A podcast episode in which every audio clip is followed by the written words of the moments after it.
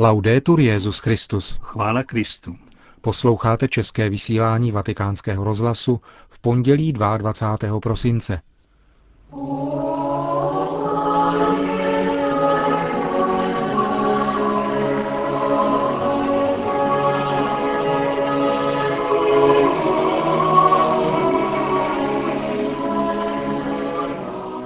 Benedikt XVI. Pronesl tradiční předvánoční promluvu ke svým spolupracovníkům z římské kurie. Převod Komunity v Teze, bratr Alois, hovoří o nadcházejícím setkání mládeže pořádaném letos v Bruselu. To jsou hlavní témata našeho dnešního pořadu, ke kterému vám přejí hezký poslech Josef Koláček a Milan Glázer.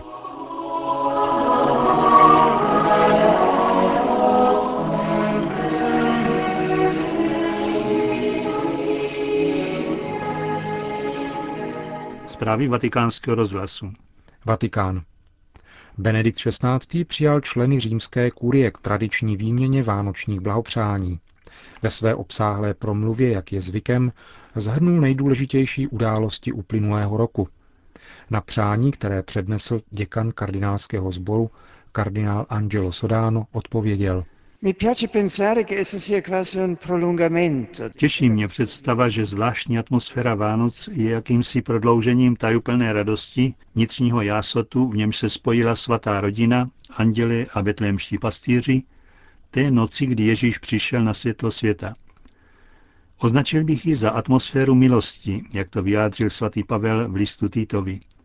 Apparuit gratia Dei salvatoris nostri omnibus hominibus.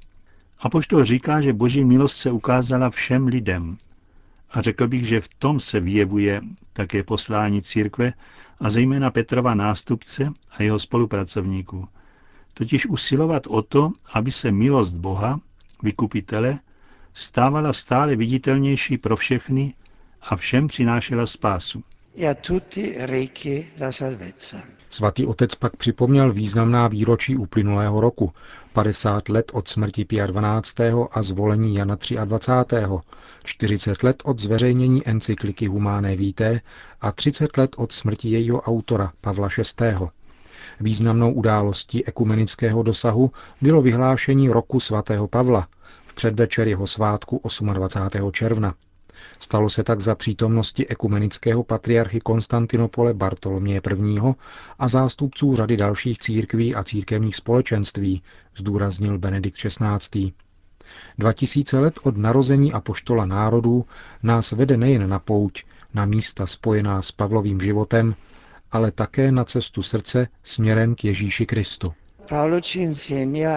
Pavel nás učí také to, že církev je Kristovým tělem, že hlava a tělo jsou neoddělitelné a že láska ke Kristu není možná bez lásky k jeho církvi a jejímu živému společenství.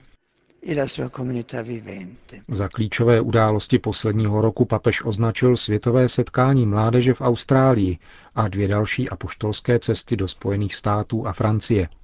Z vatikánských akcí jmenoval na prvním místě biskupskou synodu o Božím slovu. Znovu jsme si uvědomili, že Bůh se ve svém slovu obrací ke každému z nás. Mluví ke každému srdci. Pokud naše srdce procitne a vnitřní sluch se otevře, každý se může naučit slyšet slovo adresované právě jemu. Ale právě tehdy, když zaslechneme, jak Bůh mluví takto osobně ke každému z nás, uvědomíme si, že jeho slovo je tu proto, abychom se přibližovali jedni k druhým, abychom nacházeli cesty, jak vyjít z toho, co je pouze osobní. Toto slovo utvářelo společnou historii a chce v tom pokračovat i nadále.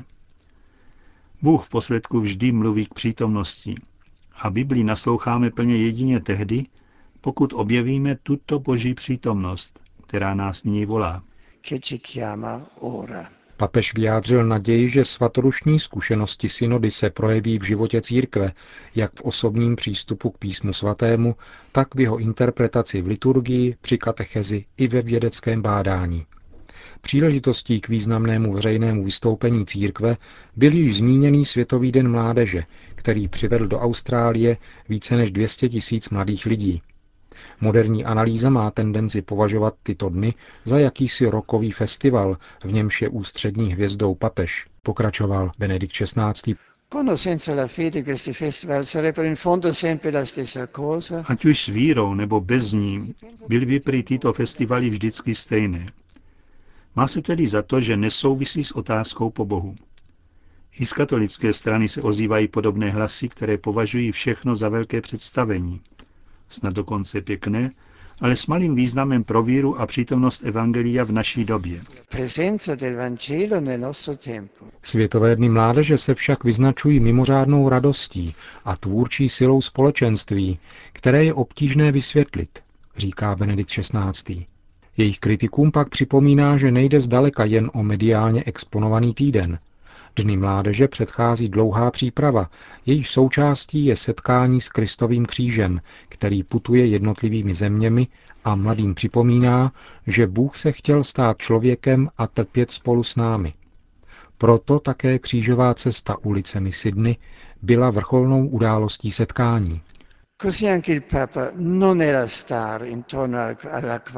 Ukázala, že papež není žádnou hvězdou, kolem které se všechno točí, a že je zcela a pouze náměstkem. Ukazuje k jinému, který je mezi námi. Slavnostní liturgie je nakonec středem celého setkání, protože při ní dochází k tomu, co my sami nemůžeme uskutečnit a co nicméně stále očekáváme. On je přítomen. On přichází mezi nás. Nebesa jsou rozevřena a osvěcují zemi. Právě to činí život radostným a otevřeným, spojuje jedny s druhými v radosti, která není srovnatelná s extází rokového festivalu.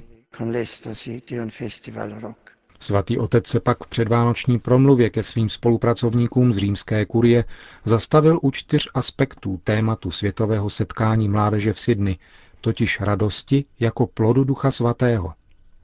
Prvním z nich je víra v Ducha Stvořitele, a tedy také inteligentní uspořádání hmoty, které dovoluje lidskému duchu pronikat do její struktury. Racionální struktura kosmu je odrazem Ducha Stvořitele a to sebou nese také etické závazky. Víra ve Stvořitele, která je základem křesťanského kréda, vede k odpovědnosti nejen v oblasti ekologie. Kromě ochrany životního prostředí, země, vody a vzduchu, je třeba i něčeho, co by se dalo nazvat ekologie člověka. Ve správném smyslu slova to znamená chránit člověka, aby nezničil sám sebe, zdůraznil papež. Není to žádná překonaná metafyzika, když církev mluví o přirozenosti lidské bytosti jako o muži a ženě a požaduje, aby tento řád stvoření byl respektován. Ve skutečnosti jde o víru ve Stvořitele a o naslouchání jazyku stvoření. Pohrdáme-li jím, vede to k sebezničení člověka, a tedy ke zničení díla samotného Boha. Benedikt XVI. V této souvislosti označil termín gender za projev emancipace člověka od stvoření a stvořitele. Člověk chce formovat sám sebe a sám disponovat vždy a výlučně vším, co se ho týká. Tímto způsobem však žije proti pravdě, žije proti duchu stvořiteli, řekl papež. V dalších 3 bodech se svatý otec zastavil u vztahu Ducha Svatého, Božího slova, Krista a církve. Nakonec pak svatý otec shrnul.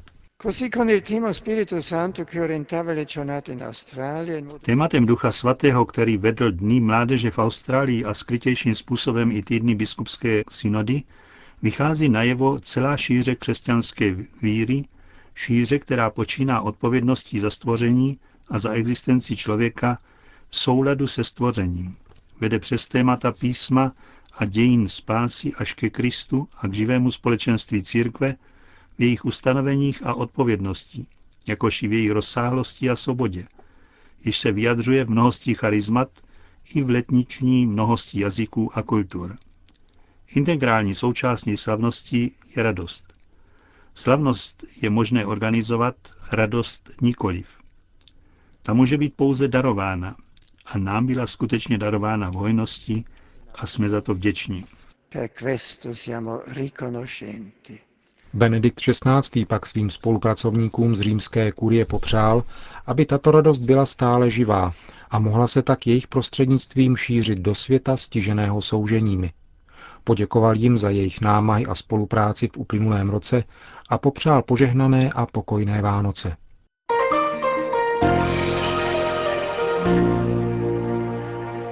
Vatikán. Papež zaslal poselství mládeži, která se chystá sejít v Bruselu na setkání pořádaném každoročně na přelomu roku Komunitou v Teze. Letošním tématem je budovat Evropu důvěry. V poselství, jež nese podpis kardinála Bertoneho, papež mladým lidem vzkazuje: Bůh potřebuje vaši víru, vaši kreativitu, vašeho iniciativního ducha. O přípravách na letošní setkání mladých v Bruselu hovoří převor Komunity v Teze bratr Alois. Byla to příprava velmi důkladná. Někteří bratři byli v Bruselu celý rok, aby je v tamnějších farnostech připravili. Snažíme se hledat způsoby, jak by dnes mohli mladí svou víru vyjádřit a žít tak církevní společenství. Hledáme k tomu vhodné nové formy. Letošní setkání následuje po podzimním setkání mládeže v Nairobi a v Bruselu bude zveřejněn dopis, který jste připravil právě v Keni. Byla to pro nás velmi důležitá pouť. Mohli bychom ji nazvat poutí důvěry v Afriku a také v Keni, kde letos došlo k četným násilnostem. Přijetí, které nám Afričané připravili, bylo jako zázrak. Přišlo tam 7 000 mladých z různých zemí, z různých etnických skupin. Bylo to opravdu velké znamení smíření a výraz toho, že mladí hledají pokoj. Někteří přišli také z Konga, z Gomy a Bukavu a cestovali spolu s mládeží z Rwandy. Bylo to velmi výmluvné znamení míru. My se skoro vždycky vracíme do tohoto našeho negativního světa, zejména tak, jak se jeví z médií. Jak se z vašeho pohledu a stálého kontaktu s mládeží jeví náš svět vám? Ano, bylo tomu tak už při narození Páně. Když se Kristus narodil, svět byl zmítán násilím a nedostávalo se mu míru. Musíme se naučit dívat se na svět tak, jak na něj hledí Bůh. A pak uvidíme mnohá znamení naděje a spoustu lidí, kteří dělají vše proto, aby nastal pokoj. Říká převor ekumenické Komunity v Teze bratr Alois. Velká Británie. Ve Velké Británii se diskutuje o ukončení staletého spojení trůnu a oltáře. The Sunday Telegraph informuje o iniciativě parlamentní vládní strany práce, která právě takovýto krok požaduje. Také anglikánský primas arcibiskup Rowan Williams se domnívá, že kdyby k této odluce došlo, nebyl by to konec světa. Od doby Jindřicha VII. Stojí britský panovník v čele anglikánské církve. Vláda nyní uvažuje o možnosti změny klíčového zákona, podle něhož katolík nesmí usednout na trůn. Podle mínění jednoho z bývalých ministrů je tento zákon dnes neudržitelný. Podle něho by se totiž následník trůnu, který by se chtěl oženit s katoličkou, musel zříci svého nástupnického práva, protože existují obavy, že kdyby se jejich děti staly katolíky, mohlo by se stát, že se do čela anglikánské církve dostane katolík. Odtud pramení návrh na odluku církve od státu. Britské ministerstvo spravedlnosti sdělilo, že tato otázka je předmětem studia a v nejbližší době se žádná legislativní změna nechystá. Konec zpráv.